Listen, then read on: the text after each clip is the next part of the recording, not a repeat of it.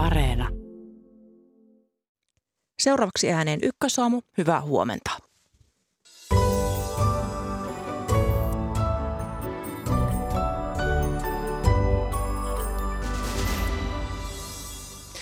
Hallitus jatkaa aamulla budjettineuvotteluja, joissa etsitään muun muassa keinoja helpottaa suomalaisten arkea energiakriisissä.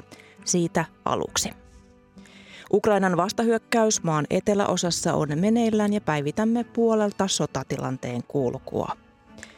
Ulkomaanlehtikatsauksessa muistellaan puolestaan edesmennyttä Neuvostoliiton johtajaa Mihail Karpatsovia ja lähetyksen päätteeksi saamme terveiset Itä-Afrikassa sijaitsevasta Somaliasta, jonka ruokaturva on heikentynyt vakavasti.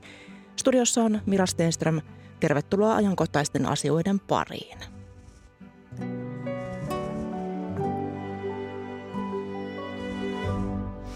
Kuten aamun uutisistakin on kuultu, budjettineuvottelut siis jatkuvat jälleen tänään Helsingin säätytalolla. Hallitukselta odotetaan keinoja muun muassa siihen, miten sähkön hintaa saataisiin painetuksi alaspäin ja kansalaisten arkea helpotettua. Tästä puhutaan seuraavaksi. Tervetuloa lähetykseen Kuluttajaliiton pääsihteeri Juha Böling-Pumel. Hyvää Hu- huomenta. Hyvää huomenta. Ja hyvää huomenta ja tervetuloa tutkimusprofessori Heikki Hiilamo Terveyden ja hyvinvoinnin laitokselta. Huomenta. Niin tämä tiukkeneva talous ei koske enää vain pienituloisia, vaan moni keskituloinenkin joutuu pohtimaan, mistä tinkiä, jos taloudessa alkaa tehdä tiukkaa. Juha Böling-Pumel, miten poikkeuksellinen tilanne meillä on käsillä tällä hetkellä? No kyllä sitä voi sanoa, että hyvin poikkeuksellinen tilanne. Monet kuluttajat pelkäävät tulevaa talvea. Mekin saadaan erilaisia laskelmia nähdä, kuinka monet ihmiset ovat omassa, omassa arjessaan laskeneet ja arvioineet, että normaalina talvena, jos sähkölasku on 200 euroa kuussa, niin nyt se voi ollakin tulevana talvena vaikkapa 1300 euroa kuussa. Ja tämä pistää ihmiset miettimään, että miten siitä selviää, vaikka olisikin rahaa tähän asti ollut maksaa aina kaikki perus elämisen menot, mutta nyt voi tulla tenkkapoo niin sanotusti. Niin te Kuluttajaliitossa saatte ilmeisesti yhteydenottoja kansalaisilta, jotka ovat huolissaan. Eri kanavia pitkin kyllä saamme tätä, tätä viestiä ja kyllä todella nyt keskeistä on päättäjille, poliittisille päättäjille lähettää sitä sanomaa, että ketään ei jätetä yksin ja kaikki saavat sen talonsa lämmitettyä jollakin tavalla kohtuuhintaan myös tulevana talvena. Jos tätä viestiä ei lähetettäisi, niin silloinhan se voisi johtaa tämmöiseen äkilliseen kuluttamisen romahtamiseen, kun ihmiset rupea, rupeaisivat aivan ylisäästämään tulevia sähkölaskuja varten ja sehän voisi romahduttaa meidän kansantaloutta hyvinkin nopeasti. Niin minkälainen tunnelma näistä yhteydenotoista tällä hetkellä välittyy? Miten epätoivoisia ihmiset ovat? No ihmiset pelkäävät, mutta mä sanoisin näin, että kyllä suomalaisilla on semmoista tervettä maalaisjärkeä monessa. He tietävät, että nyt jos koska kannattaa ja pitää säästää sähköstä. Katsotaan, miten, miten, mitä muita kuluja voitaisiin laittaa alasin, et, alas, että voidaanko tota, niin vaikka just ma, nytkin esimerkiksi kesällä monet matkailivat vähemmän. Jotkut kuulemma senkin takia, että halusivat jo säästää sinne mahdollisesti tulevaa talvea varten ja, ja kyllä Mä uskon, että me tästä ehdottomasti selvitään, mutta nyt me tarvitaan todella vankkoja päätöksiä budjettiriihestä ja myös jokaisen kuluttajan pitää kantaa se oma vastuu, että sähköä oikeasti säästetään. Puhutaan tuosta sähköistä tarkemmin kohta, kun tämä sähkön hinnan nousun korvaaminen tukea eniten tarvitseville on ollut näiden neuvottelujen keskeinen ja vaikea kysymys, joka on vaatinut myös lisäselvityksiä. Mutta Heikki Hiilamo, Näissä tukitoimissa tullaan pääministeri Marinin mukaan, Sanna Marinin mukaan painottamaan lapsiperheitä ja taas veroratkaisuissa keskitytään siihen, miten tämä sähkön hinta, miten sitä saataisiin painettua alas. Ja nyt hallitus on Ylen tietojen mukaan löytänyt sovun ylimääräisestä lapsilisästä. Ollaan myös alentamassa päiväkotimaksuja. Niin miksi lapsiperheet nousevat nyt tässä budjetissa paljon esille? Johtuskohan se tuosta vaalien läheisyydestä lapsiperheet on yleensä aina semmoinen, joka muistetaan silloin, kun vaalit lähestyy, koska iso osa äänestäjistä, aktiiviäänestäjistä kuuluu lapsiperheisiin, että lapsiperheillä on, on toki erityisiä tarpeita tähän tilanteeseen liittyen, mutta ne enemmän kohdistuu kyllä sitten yksinhuoltajaperheisiin ja sitten sellaisiin perheisiin, joilla on todella monta lasta, niin niissä, niissä tarpeet on, on isompia, mutta tämmöistä niin kuin, jos ajatellaan nyt se, että ketkä tässä on kaiken tiukimmilla, ne on, ne on kuitenkin enemmän yksin asuvat, jotka ei pysty esimerkiksi näitä näitä tota, lämmityskustannuksia jakamaan kenenkään toisen kanssa ja, ja sitten ehkä just nämä monilapsiset perheet. No miltä, miltä kun ajatellaan tätä, paitsi sähkön hinta on noussut, mutta myös ruoan hinta on noussut, niin miltä näyttää esimerkiksi lapsiperheköyhyyden kehitys nyt näiden hintojen nousun valossa? No se näkyy just siinä, että jos katsotaan näitä köyhyysasteita, suhteellisia köyhyysasteita, niin ne on kuitenkin kaikkein korkeimmat yksin asuvilla ja yksihuoltajilla lapsiperheillä keskimäärin, niin se ei ole kovinkaan paljon eroa sitten lapsettomista kahden huoltajan talouksista – Miten te näette nämä ajatukset tuplalapsilisistä tai tuplalapsilisästä tai varhaiskasvatusmaksujen alennuksen tarpeellisuudesta näissä lapsiperheissä?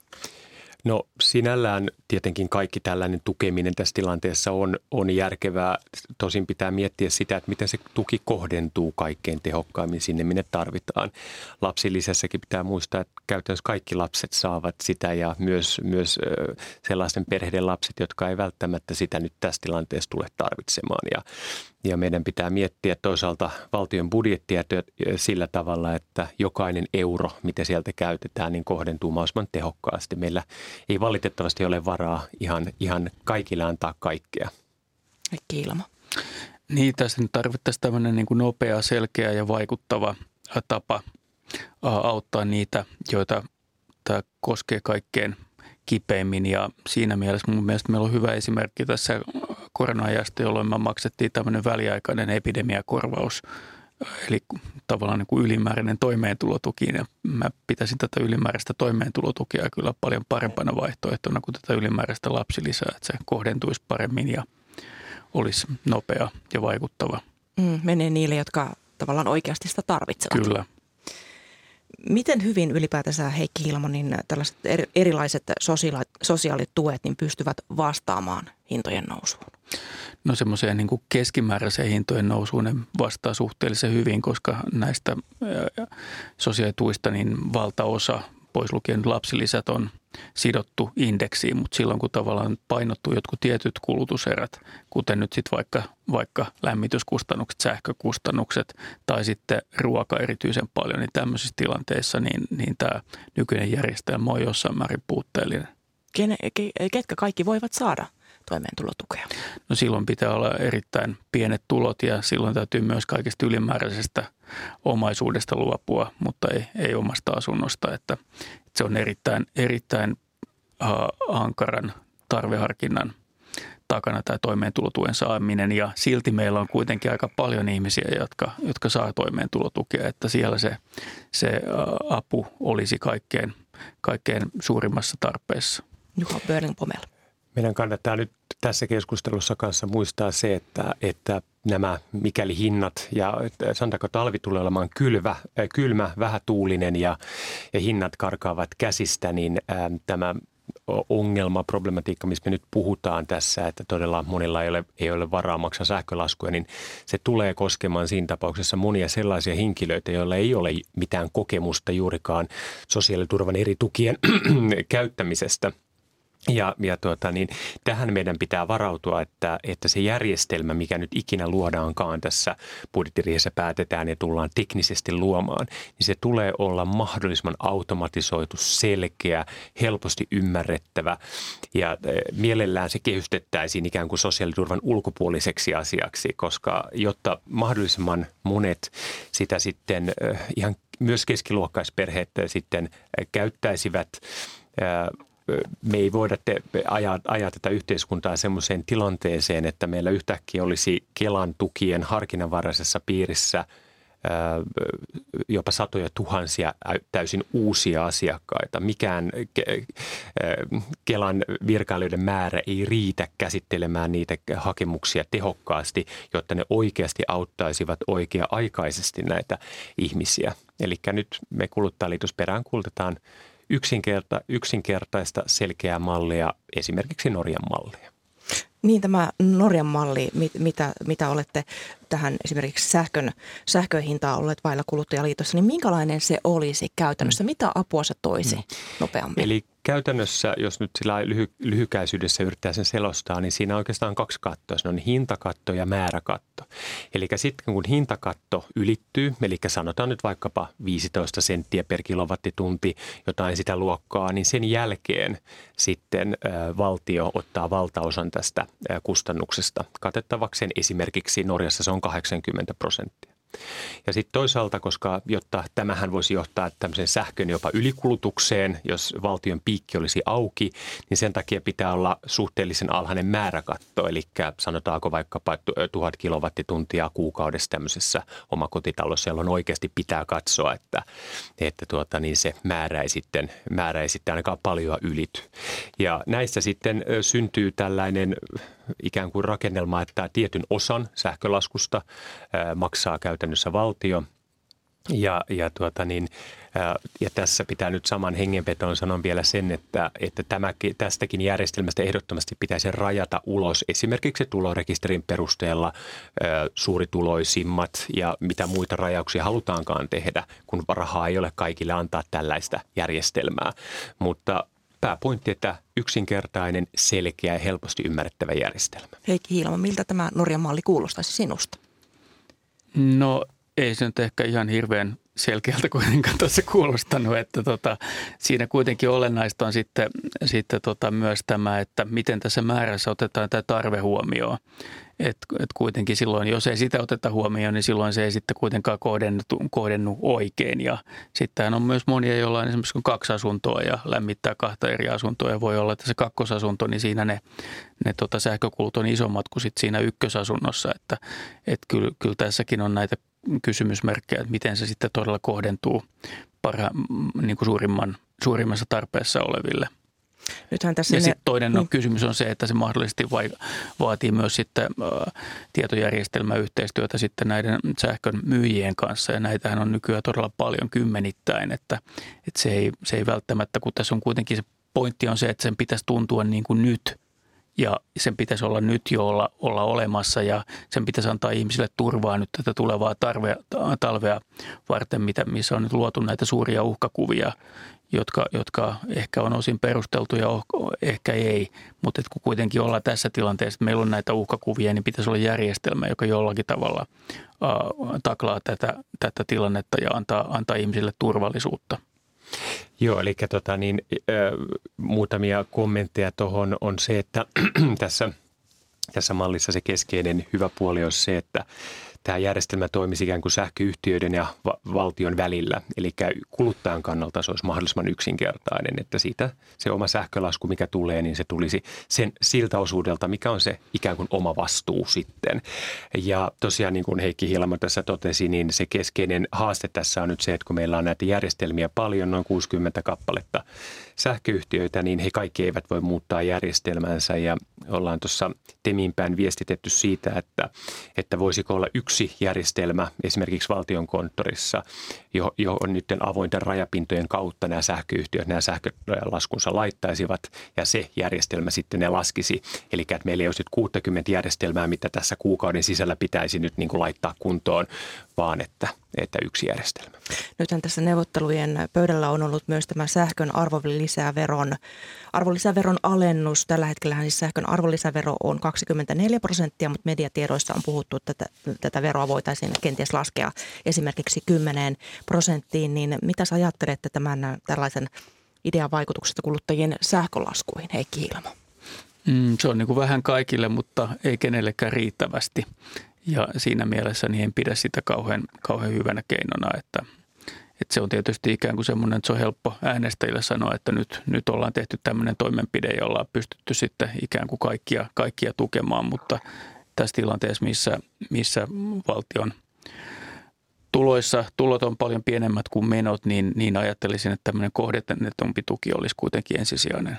Minkälainen se voisi olla käytännössä? No, Mitä? tässä äsken ehdotin mm. esimerkiksi tämmöistä väliaikaista, väliaikaista sähkökorvausta mm. samaan tyyliin kuin oli tämä väliaikainen epidemiakorvaus mm. tämän pandemian aikana näille toimeentulotuen saajille. No entä sitten Juha Börling, miltä tämä kuulostaa tämä, että arvonlisäveroa, sähkön arvonlisäveroa alennettaisiin? No oikeastaan nämä samat kommentit, mitä Heikki Hilamolla sen suhteen, että nyt on tärkeintä se kohdennus erityisesti niille kaikkiin pienituloisimmille ja, ja tota, niin aina näissä veronalennuksissa niin se ei kauhean hyvin kohdennu, mutta ymmärrän, että se on kuitenkin nopea ja siinä mielessä helppo tapa toteuttaa tämä asia. No hallitus sumplii nyt sitä, että miten, miten kuluttajia tuettaisiin, mutta jos on, on tämmöinen tilanne kuluttajalla esimerkiksi ensi talvena, että sähkölasku on yksinkertaisesti niin iso, että siitä ei selviydy, ei kerta kaikkiaan rahat riitä, niin miten kuluttajan tulee toimia? No jos sanon ihan sen, ihan sen nyrkkisäännön on se, että ensimmäisenä pitää pikaisesti olla yhteydessä siihen sähköyhtiöön tai sille laskun lähettäjän ja kertoa tämä tilanne. Ja mahdollisesti pyytää siihen pitkäkin maksuaika, tehdä maksusopimus. Uskoisin, että tässä tilanteessa monet yhtiöt suostuvat hyvinkin pitkiin maksuaikoihin ja tähän me myös vedotaan, että yhtiöt lähestyvät tätä asiaa hyvin kuluttajaystävällisesti. Eikä Hilma. Mm, tämä, tämä ihan sama, sama neuvo ja tietysti voisi ajatella näitä tukijärjestelmiäkin sillä tavoin, että tällaisissa tilanteissa niin valtio jollakin tavalla tulisi, tulisi tässä vastaan ja saataisiin lisää maksuaikaa. Ja, ja se on mun mielestä kaikkein surkein tilanne, että ihmisillä alkaa tulee näitä maksuhäiriöitä näiden sähkölaskujen takia, koska niissä on myös se riski, että sähkö voidaan sitten katkaista ja, ja se, on, se on todella synkkä skenaario, että valot sammuu pirtistä, niin, niin tota, sitä me ei kukaan haluta. Niin, voidaanko. Kuluttajaliitosta niin ihan todella näin käydä, näin käydä että pirtistä valot pois, Joo, sähkö pois. Onneksi meillä on tässä kuitenkin tämmöistä erityistä lainsäädäntöä, joka suojaa tämmöisissä tilanteissa. Eli ihan, no, jos mikäli puhutaan suorasähkölämmitteistä talosta, eli sähkö on se keskeinen lämmitysmuoto, niin meillä on onneksi lainsäädäntö, joka turvaa nimenomaan lämmityskaudella sen, että kovin helposti sitä, ja siinä on useamman kuukauden se ajanjakso, jota pitää odottaa kuitenkin ennen kuin sähköt sieltä pirtistä voi katkaista. Kuluttajaliiton pääsihteeri Juha Böling Pumel ja tutkimusprofessori Heikki Hiilamo Terveyden ja hyvinvoinnin laitokselle. Paljon kiitoksia tästä keskustelusta. Kiitos. Kiitos.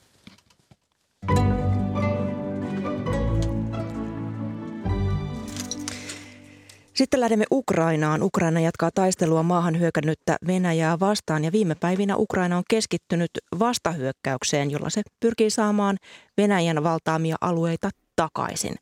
Mennään aluksi Kiovaan. Siellä on toimittajamme Maxim Fedorov. Hyvää huomenta. Huomenta Pasila on. Ukrainan presidentin kanslian mukaan eteläisessä Ukrainassa käydään raskaita taisteluja, niin missä kaikkialla siellä taistellaan ja miten vastahyökkäys on edennyt? No maanantaina tai tämän viikon alusta alkaen on näyttänyt siltä, että Ukraina olisi aloittanut massiivisen vastahyökkäyksen tuolla Hersonin suunnalla, mm, koska siellä taistelut rintamalla ovat käynnistyneet tauon jälleen, jäl, jälkeen ja sitten Ukraina on onnistunut ähm, palauttamaan itselle muutaman kylän, mutta nyt näyttää siltä, että ennemmin voi puhua siitä, että Ukraina iskee Venäjän selustaan korkeammalla intensiteetillä kuin ennen.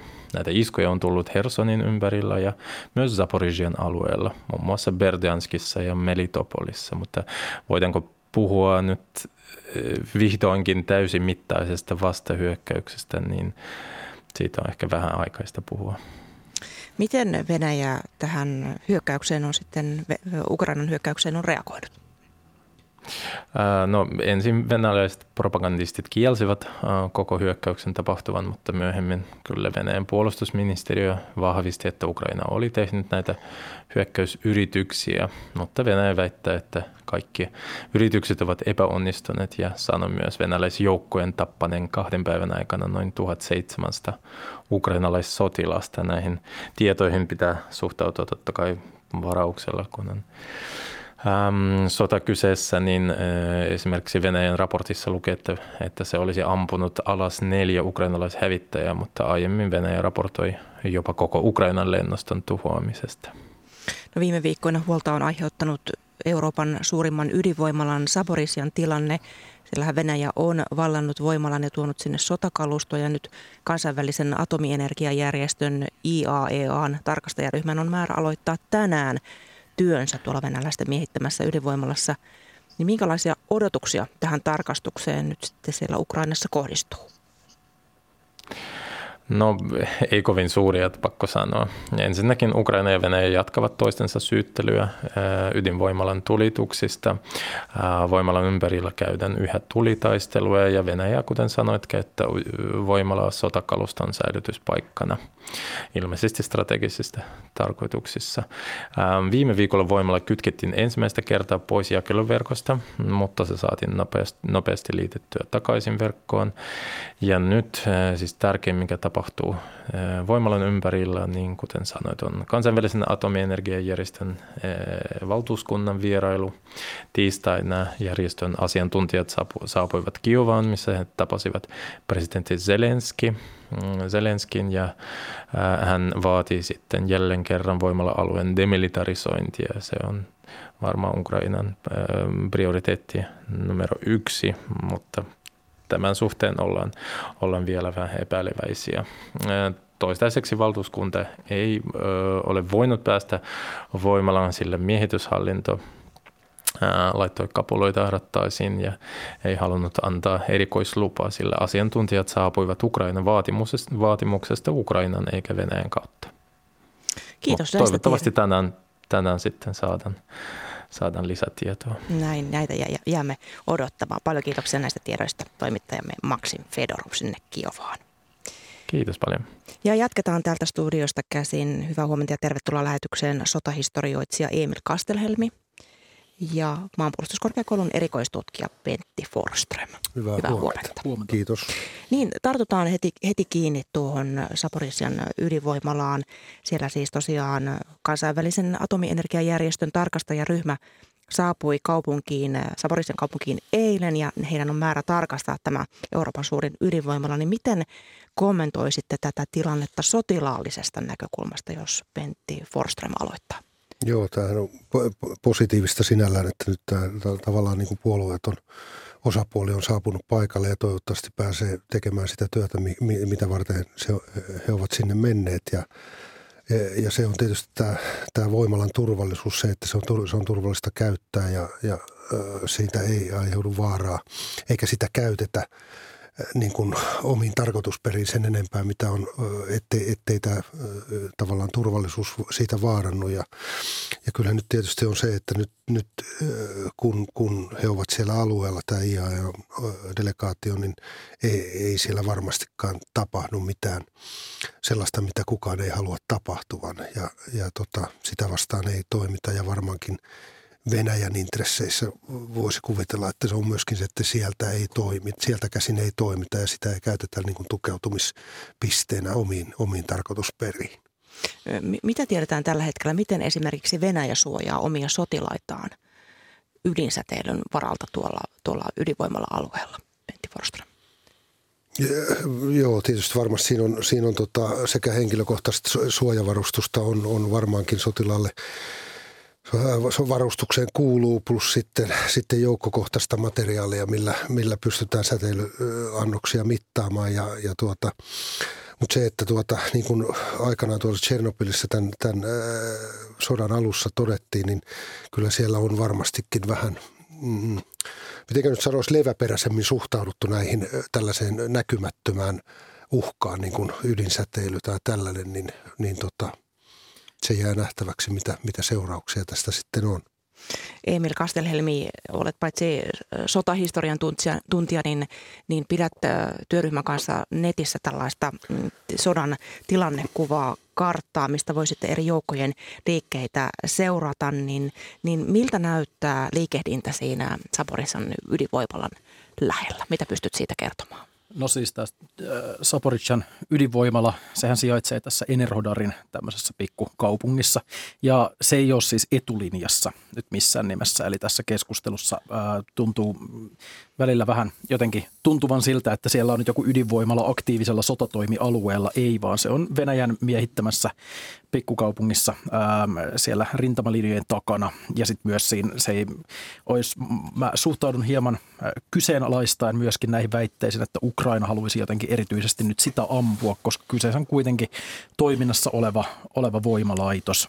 Ja sitten myös, että siellä alueella olisi jotakin niin kuin erityisiä tulitaisteluja, niin ainakaan siellä ei ole mitään Ukrainan joukkoja, jotka näitä tulitaisteluja alueella harrastaisi. Siellä ei ollut Ukrainan joukkoja kuukausiin. No mennään sitten tähän, tähän Ukrainan käynnistämään vastahyökkäyksen. Sen neljäs päivä siis on koittanut ja Ukraina on Venäjää työntänyt taaksepäin etelässä maanantaista lähtien. Niin Pentti Forström, miten tuo vastahyökkäys tällä hetkellä sujuu? Se tieto, mikä on olemassa, niin varmastikin osoittaa sitä, että se, se on sujumassa, mutta hyvinkin hitaasti ja varmastikin se on, se on hankala, hankala kysymys ja äärimmäisen, äärimmäisen niin kuin vaarallista tehdä sitä. Ja, ja mulla on se kuva, että nyt tietyllä tavalla Ukraina on etsimässä tietynlaista – sanotaanko heikkoa kohtaa venäläisten ryhmityksessä, jossa, jota voitaisiin sitten hyödyntää, hyödyntää tämän hyökkäyksen laajentamiseksi. Ja, ja tuota, mutta, mutta yhtä lailla kaupunki, sota, asutuskeskustaistelu on yhtä, yhtä lailla hankalaa niin ukrainalaisille kuin se on venäläisillekin. Ja, ja siihen pätee samat lainanalaisuudet ja siinä suhteessa niin tällaista pikaista, pikaista ratkaisua tai muutosta en, en kyllä ole tällä hetkellä näkemässä. Mitä tiedetään vastahyökkäyksen laajuudesta? No tämä hyökkäys on lähtenyt todella leveällä rintamalla. Siellä vaikuttaa olevan tällä hetkellä 3-4 tämmöistä pääsuuntaa.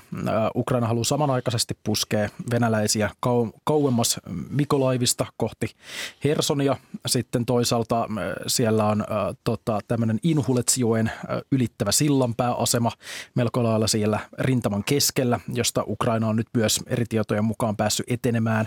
Ja sitten myös siellä tavallaan äh, Dneprin, tämän, tämän sillanpääaseman pohjoisimmassa osassa Kriivrihin kaupungin suunnalla, niin siellä on myös yksi tämmöinen, yksi tämmöinen alue, missä tota, on, on nyt vahvasti taisteltu ja ainakin geolokatoidun videomateriaalin perusteella ukrainalaisjoukot päässyt myös ainakin jonkin verran etenemään.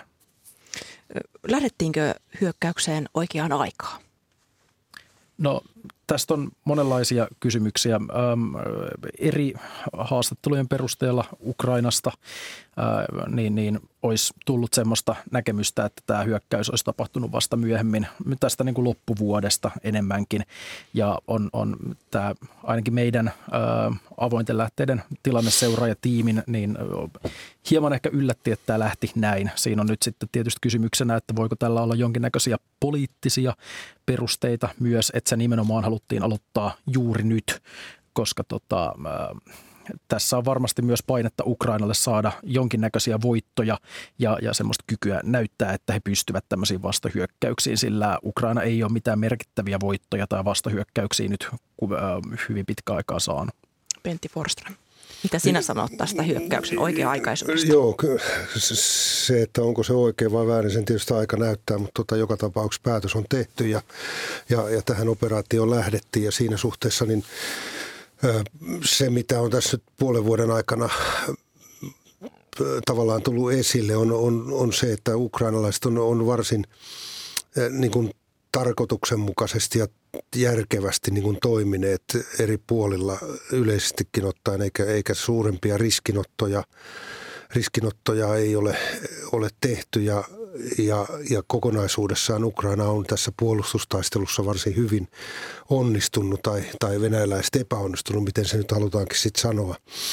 Ja, ja siinä suhteessa niin kyllä, kyllä mä näkisin, että tässä on, tämä on ollut jo pitemmän aikaa näkyvissä tietynlainen – ukrainalaisten aloitteellisuus erilaisissa iskuissa, ilmaiskuissa ja ohjusiskuissa selustaan partisaanitoiminnan puolella iskemisestä venäläisten huolto, huoltoa vastaan. Ja nyt, nyt sitten niin kuin sanotaan operatiiviset joukot ovat lähteneet liikkeelle hyökkäykseen, niin ehkä tämä on ollut niin kuin selkeästi suunnitelmassa, mutta, mutta onko se juuri tänään tai viime viikolla se, se oikea aika, niin sen aika näyttää.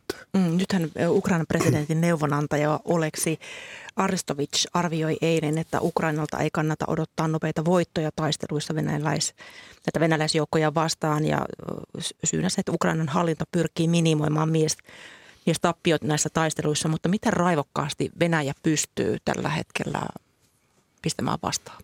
No siis tiedot siltä alueelta. Vaikuttaa siltä, että venäläisillä on kyllä vahvaa vastarintaa ja ilmeisesti myös siinä, missä Ukraina on paikoin päässyt etenemään, niin venäläiset on myös ilmeisestikin päässeet tai onnistuneet myös jonkinnäköisissä alueellisissa vastahyökkäysoperaatioissa. Mutta täytyy kokonaisuudessaan, kun tätä taistelua sieltä kommentoi, niin tämmöisiä selkeitä ää, tietoja, joita vaikka meidän tiimissä pystytään vahvistamaan, niin sitä tulee melko rajallisesti. Eli, eli ollaan tavallaan myös tämmöisten erinäisten raporttien ää, niin kuin tavallaan, tai niiden kautta joudutaan tätä tilannetta myös tarkastelemaan paljon tässä kun Etelä-Ukraina katsotaan, niin siellä on Dnieperjoki, sen varrella tämä Hersonin kaupunki, joka tulikin jo mainituksi ja Ukrainahan ilmoitti heinäkuussa aikovansa vallata Hersonin alueen takaisin itselleen syyskuuhun mennessä, niin kun syksy on tulossa, niin miten kiire Ukrainalla on, on saada Herson valtaansa? No totta kai tässä tulee niin kuin syyssateet ja, ja niin sanottu tämmöinen niin kuin muta, mutakausi tulee tässä, mitä lähemmäs mennään ää, tota, loppuvuotta. Et nyt, nyt on vielä tavallaan hyvät kelit ja siellä Etelä-Ukrainassakin on ollut noin 30 astetta hellettä ja tällä lailla. Eli, eli nyt on vielä tavallaan ihan hyvä sää tämmöisiin operaatioihin, mutta tota, siinä on myös, myös varmasti ollut tämmöinen tietty poliittinen tarve, koska Ukrainahan on tällä, että antanut tämmöisiä viitteitä tästä vastahyökkäyksestä jo oikeastaan toukokuun lopulta asti, jossa ne on esimerkiksi vaikka sosiaalisissa medioissa viestinyt, että odota Herson, tulemme pian, niin, niin tämä on, tämä on monen tekijän summa. Pentti Forston, miksi Herson on Ukrainalle niin tärkeä? Joo, kyllä se on, se on Ukrainan talouden ja Ukrainan olemassaolon ja ja ulkomaankaupan ja kaiken muunkin puolesta hyvinkin tärkeä. Plus sillä, sillä on niin kuin tässä tilanteessa niin kuin mun ymmärtääkseni tietynlainen merkitys sillä, että se, se, sillä pystytään, tai sen haltuun saamisella pystytään vaikuttamaan myöskin niin kuin venäläisten toimintaedellytyksiin, ei pelkästään siinä eteläisellä rantamaalla, mutta myöskin Krimillä. Ja tässä suhteessa se, se on – se on merkittävä plus, plus se, että, että mikäli, mikäli ja kun, kun Ukraina tämän kaupungin ja nimenomaan Dnieprioin saa, saa haltuunsa, niin se kyllä poistaa selkeästi sitä painetta, että venäläiset lähtisivät kohti Odessaa ja, ja se on niin tietyllä tavalla Odessa ja sen Länsi-Ukrainan tulevaisuuden kannalta niin huomattavasti turvatumpaa. Ja, ja, tota, ja se, se, on kyllä myöskin noin sotilaallisesti ajateltuna myöskin se, että, että nyt, nyt kun Ukraina pitää venäläiset sidottuna hyvin pitkälle siihen, siihen Hersonin ja varsin leveälle rintamalle, niin kuin tuli esille, niin se myöskin tietyllä tavalla vähentää sitten siellä idässä olevaa painetta. Venäjä ei, ei pysty, pysty tuota – joukkoja, joukkoja siirtelemään tai operoimaan, vaan, vaan aloite, aloite on tietyllä tavalla Ukrainan käsissä nyt tällä hetkellä. Vielä tähän loppuun sananen aseavusta, nimittäin Suomi valmistelee parhaillaan kahdeksannen puolustusmateriaalia sisältävän apupaketin lähettämistä Ukrainalle. Tästä kertoi siis puolustusministeri Antti Kaikkonen äh, Twitterissä. Niin Pentti Forström, mitä apu todennäköisimmin on? Apu on todennäköisemmin sotilaallista apua. Mutta mitä, mitä aseita, mitä tarvikkeita, se nyt varmaan Joo, jokainen ymmärtää, että sotilaallista apua. Joo, mutta... kyllä.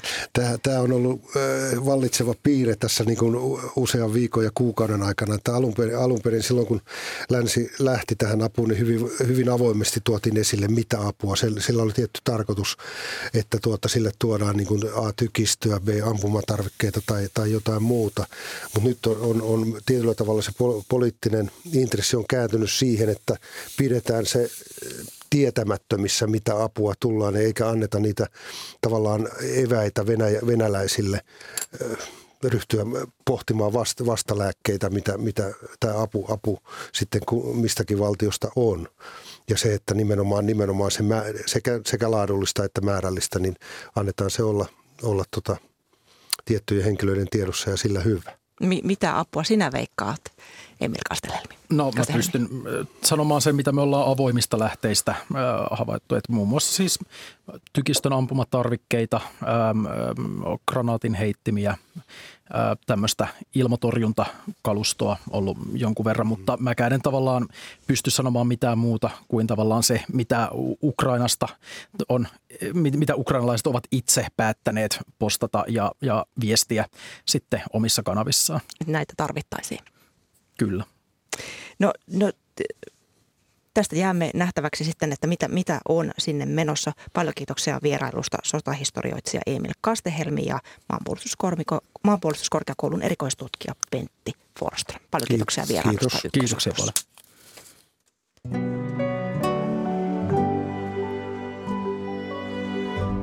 Sitten Venäjän mediaan. Siellä on nimittäin pohdittu tiistaina kuolleen Neuvostoliiton viimeisen johtajan Mihail Garbatsovin muistoa. Suhtautumista Garbatsovin perintöön sävyttää Venäjän ja lännen vastakkainasettelu ja Venäjän Ukrainassa käymän sodan kumu. Venäläisiä lehtiä on lukenut Heikki Heiskanen.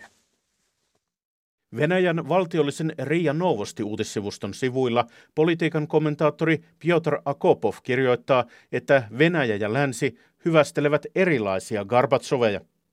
Venäjän historiassa Garbatsov on Neuvostoliiton tuhoaja, lännessä ihminen, joka päätti kylmän sodan ja avasi tien Saksojen ja Euroopan yhdentymiselle. Venäjä hautaa yhden historiansa epäonnistuneimmista hallitsijoista, kun taas länsi jättää jäähyväiset aikaansa edellä olleelle Nerolle, Akopov luonnehtii. Hän arvelee, että länsi käyttää Garbatsovin kuolemaa hyväkseen taistelussa Venäjän tulevaisuudesta. Piotr Akopov katsoo, että länsi ja länsimieliset venäläiset liberaalit toivovat Venäjälle uutta perestroikkaa, uutta uudistajaa. Sen sijaan Akopoville tärkein oppi Karbatsovin valtakaudesta on, että Venäjä ei voi olla osa länttä eikä edes sen liittolainen, vaan Venäjän pitää kaikin tavoin vahvistaa itsenäisyyttään ja omavaraisuuttaan. Näin vältetään uusi katastrofaalinen perestroikka, Piotr Akopov kommentoi valtiollisen Ria Novostin sivuilla. Laajalevikkisessä Argumentii Faktii-lehdessä toimittaja Andrei Sidorczyk kirjoittaa Garbatsovista kitkerästi. Sidorczyk kertoo, että länsimediassa ja liberaaleissa venäläismedioissa väitetään Garbatsovin pahoitelleen sitä, että Vladimir Putin on tuhonnut hänen koko perintönsä. Sidorczyk ei näe maailmassa sellaista mahtia, joka voisi tuhota Garbatsovin perinnön. Käytännössä kaikki Venäjän ongelmat, kaikki konfliktit tavalla tai toisella saavat alkunsa Garbatsovin lyhytaikaisesta valtakaudesta, Andrei Sidorczyk väittää. Garbatsov ei ratkaissut yhtään maan edessä olleista ongelmista. Taistelu alkoholismia vastaan rappeutui viinitarhojen kaatamiseksi. Uusi poliittinen ajattelu kansainvälisellä areenalla johti sosialistisen blokin ja ystävällismielisten hallintojen kaatumiseen. Uudistukset valtion sisällä kansallisuuksien välisiksi konflikteiksi, Sidorczyk kirjoittaa. Vuonna 2022 jylisevät intohimot ovat Garbatsovin kauden etäpesäkkeitä, Andrei Sidorczyk kirjoittaa Argumentii faktii lehdessä. Maineeltaan suhteellisen liberaalin Kommersant-lehden kolumnisti Sergei Strokan kirjoittaa, että kukkien tuojien jonon sijaan on muodostunut pitkä jono väkeä, joka haluaa sylkeä Neuvostoliiton viimeisen pääsihteerin päälle, lähettää hänelle kirouksensa ja toivottaa hänet helvettiin palaamaan. Strokanin mukaan nyky-Venäjän yhteiskunnallisessa tietoisuudessa on muotoutunut käsitys, että niin sanottuun 1900-luvun geopoliittiseen katastrofiin, Neuvostoliiton hajoamiseen ja toisen supervallan aseman menetykseen syyllinen on henkilökohtaisesti Mihail Karpatsov ja vain hän.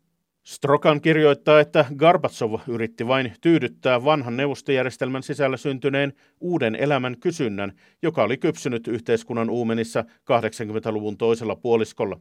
Garbatsov rakensi oman historiallisen utopiansa, mallin konflikteja vailla olevasta ideaalimaailmasta, jossa Neuvostoliitto päästyään vastakkainasettelusta lännen kanssa voisi lopultakin hengittää vapaasti täysin rinnoin. Garbatsovin utopian manifesti oli vuoden 1987 Delhin julistus ydinaseettomasta ja väkivallattomasta maailmasta. Sangen vertauskuvallista on, että Neuvostoliiton ensimmäinen ja viimeinen presidentti kuoli vuonna, jolloin elämä veti lopullisen viivan hänen historiallisen utopiansa päälle. Suuren utopian sijalle saapui suuri antiutopia, Sergei Strokan kirjoittaa Kommersant-lehdessä. Gorbatsov rahoitti osaltaan oppositiohenkistä Novaja Gazetaa, joka viime vuonna sai Nobelin rauhanpalkinnon. Lehden päätoimittaja Dimitri Muratov kirjoittaa, että Gorbatsov halveksui sotaa ja geopolitiikkaa. Gorbatsov oli varma, että aika, jolloin maailmanjärjestyksen ongelmia ratkottiin voimatoimin, oli ohi.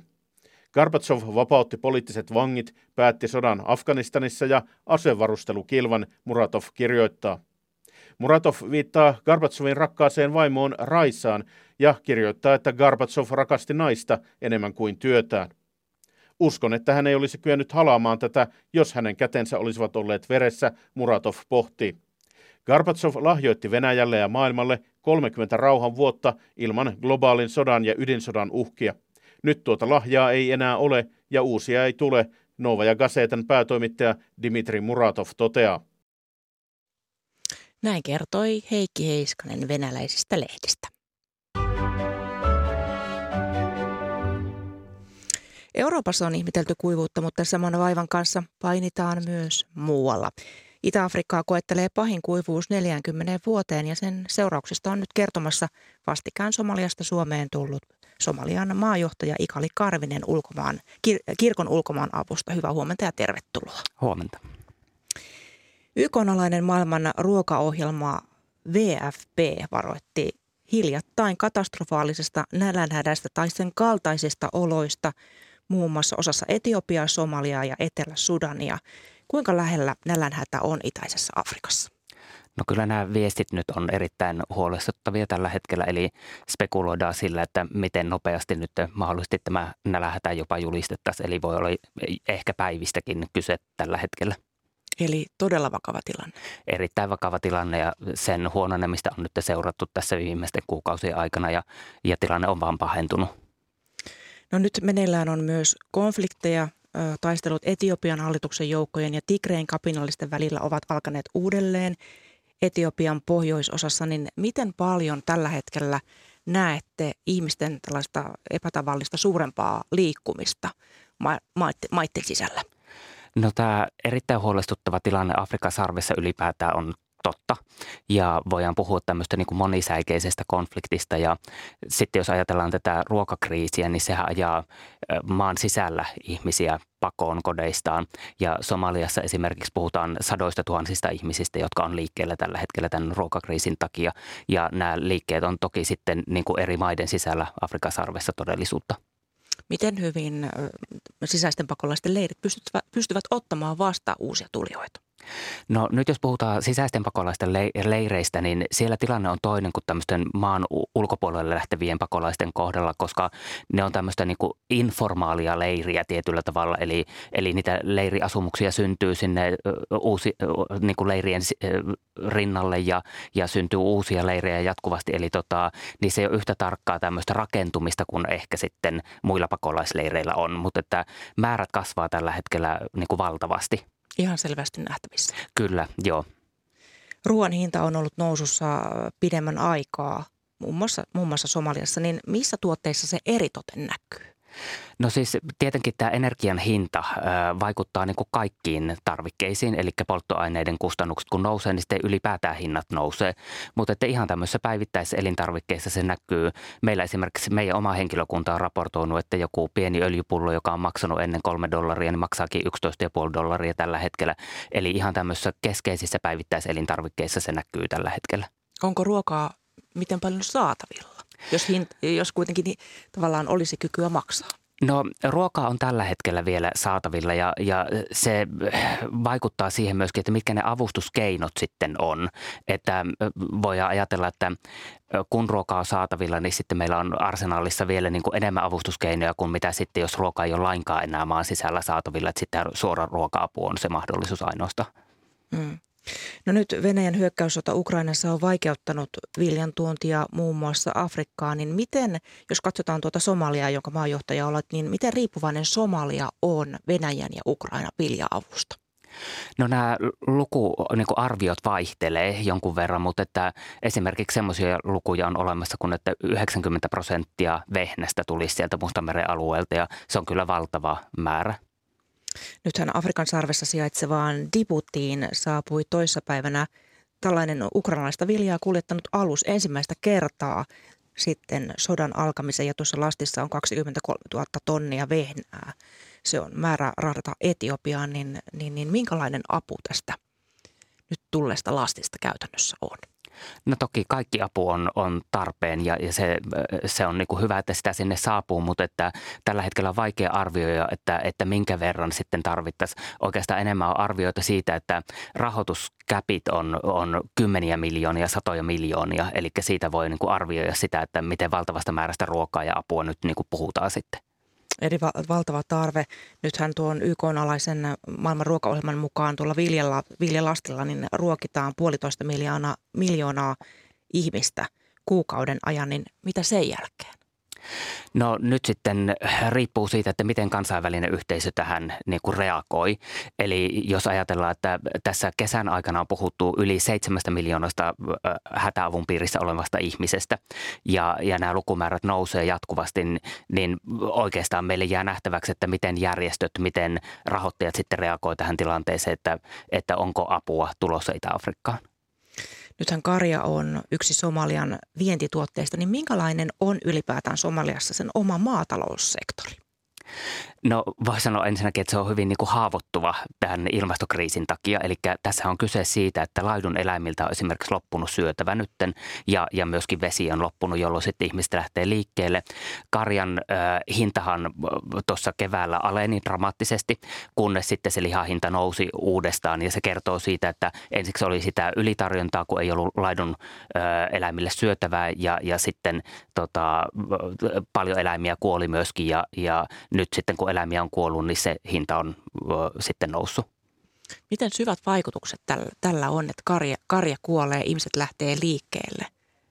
Niin Tällä on erittäin syvät vaikutukset, eli Somaliassa suurin osa ihmisistä on tämmöisiä paimentolaisia ja karjan kasvatus ja laiduntaminen on heille keskeinen elinkeino. Ja sitten kun ihmiset lähtee liikkeelle, jättää kotinsa, niin siellä on niin kuin paljon tämmöisiä lieveilmiöitä, aika vakaviakin. Eli esimerkiksi se, että kun ei ole toimeentuloa enää, lähdetään uuteen paikkaan, niin sitten ollaan alttiita esimerkiksi terroristiryhmä Al-Shabaabin vaikkapa rekrytoinneille. Niin, Al-Shabaab-järjestön terroristit hyökkäsivät reilu viikko sitten Somalian pääkaupungissa sijaitsevaan hotelliin, joka yli, ainakin 21 ihmistä kuoli. Niin mikä on turvallisuustilanne tällä hetkellä Somaliassa? Turvallisuustilanne on heikentynyt nyt tässä parin kolme viimeisen viikon aikana mun mielestä ihan dramaattisestikin. Eli presidentin vaalien jälkeen tilanne näytti hiukan valosammalle, mutta sitten se paheni uudelleen. Ja nythän on sitten, kun puhuttiin tästä monisäikeisestä kriisistä, niin muistettava se, että siellä on meneillään tämmöisiä klaanien välisiä konflikteja ja jatkuva terroristiryhmien ja sitten hallituksen joukkojen välinen taistelu. Ja tällä hetkellä näyttää ikävä kyllä niin kuin huonolle tämä tilanne mikä on esimerkiksi teillä kirkomaan, kirkon ulkomaan avulla niin sitten toimintamahdollisuudet tätä taustaa vasten? Tällä hetkellä ne on vielä kohtalaiset, eli eh, tietysti on tärkeää, että me huolehditaan hyvistä turvallisuuspalveluista, me seurataan tilannetta erittäin hyvin, me toimitaan yhteistyössä muiden järjestöjen ja YK kanssa, eli toimintaedellytykset on olemassa, mutta laajemmin ja pidemmällä aikavälillä niin huolena on tietysti se, että voiko olla niin, että myöskin järjestöjen toimintaedellytykset heikkenee Mm. Tässä on takana pitkä, pitkä kuivuuskausi ja kuten tässä on tullut esille monenlaiset konfliktit taustalla, niin miten paljon näet, että tämä, nämä ruokaongelmat, kuivuus, konfliktit, niin heiluttavat ylipäätänsä alueen tuon Afrikan sarven vakautta?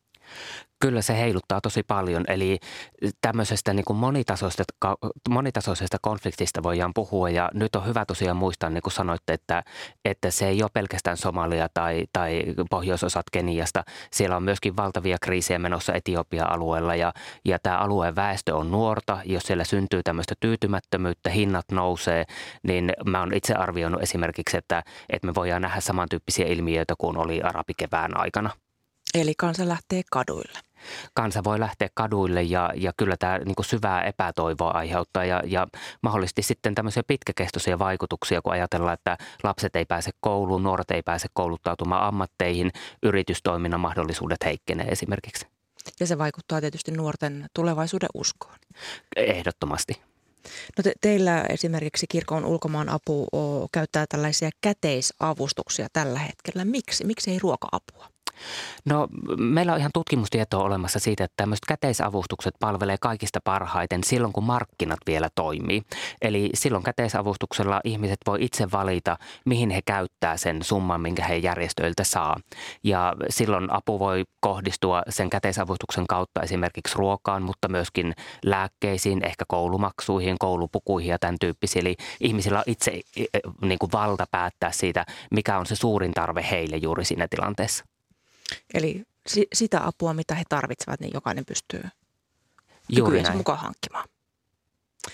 Somalian maajohtaja Ikali Karvinen kirkon ulkomaan-avusta. Paljon kiitoksia, että vierailit Ykkösaamussa ja toit terveisiä tuolta, mitä Somaliaan kuuluu tällä hetkellä. Paljon kiitoksia. Kiitos paljon. Ja kanssani tätä lähetystä ovat valmistelleet Päivi Daal, Anna Lehmusvesi ja Matti Konttinen. Tuottajana on ollut Maria Skara ja äänitarkkailun on hoitanut Pasi Ilkka. Kuuluttaja Juha Salomaa, hyvää huomenta. Huomenta. Mitäs ykkösellä seuraavaksi? No muistojen Boulevardi ja tänään 80 vuotta täyttävä Jukka Kuoppamäki on huomioitu Muistojen Boulevardilla useammallakin kappaleella. Hänen omia esityksiään kuullaan ja sitten toisille artisteille tehtyjä. Ja ehkä nopeasti kirjallisuus on esillä kulttuuriykkösessä sitten iltapäivällä 15 uutisten jälkeen. Nimenomaan suomalainen uusi kirjallisuus, syksyn kirjatapaukset.